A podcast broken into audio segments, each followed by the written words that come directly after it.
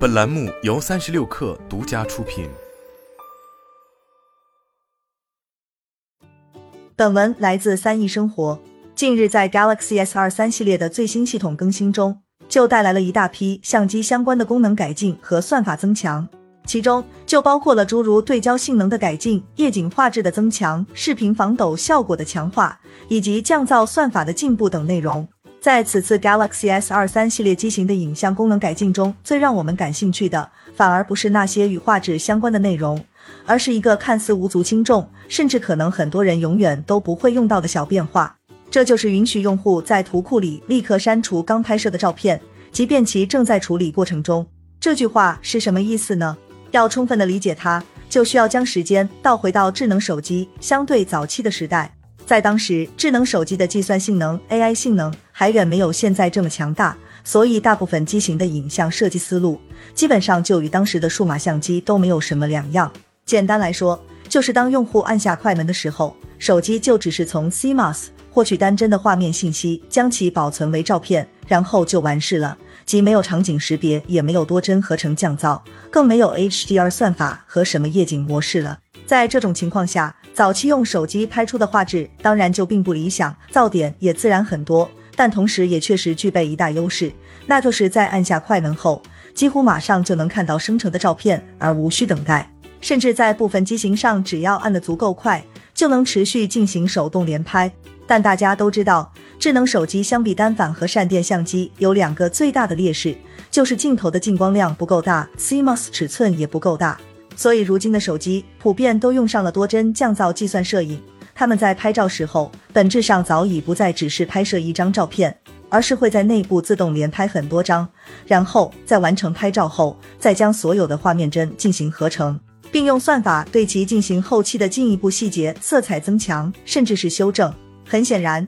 这也就意味着，对于现在的手机来说，拍照之后的计算量要远远大于此前的老机型。但是站在厂商的角度来说，如果他们直接将这个计算的过程表现在相机 APP 里，就会变成用户每拍摄一张照片都要等待几秒甚至更长的时间才能再拍下一张，而这样的体验毫无疑问绝对算不上好。所以，如今的绝大多数手机都采用了一个取巧的设计，就是将每拍完一张照片后的计算优化过程隐藏在图库界面，而不是相机界面。换句话说，就是哪怕上一张照片还没有处理完，手机也会允许用户立刻拍摄下一张。只不过连拍多了后，再点进图库里查看刚刚拍摄的照片，就会看到一批处于模糊状态或是色彩不正常、显示正在处理中的图片。而三星此次所谓的允许用户立刻删除刚刚拍摄的照片，其实指的也就是这类还未完成后期降噪优化处理的照片。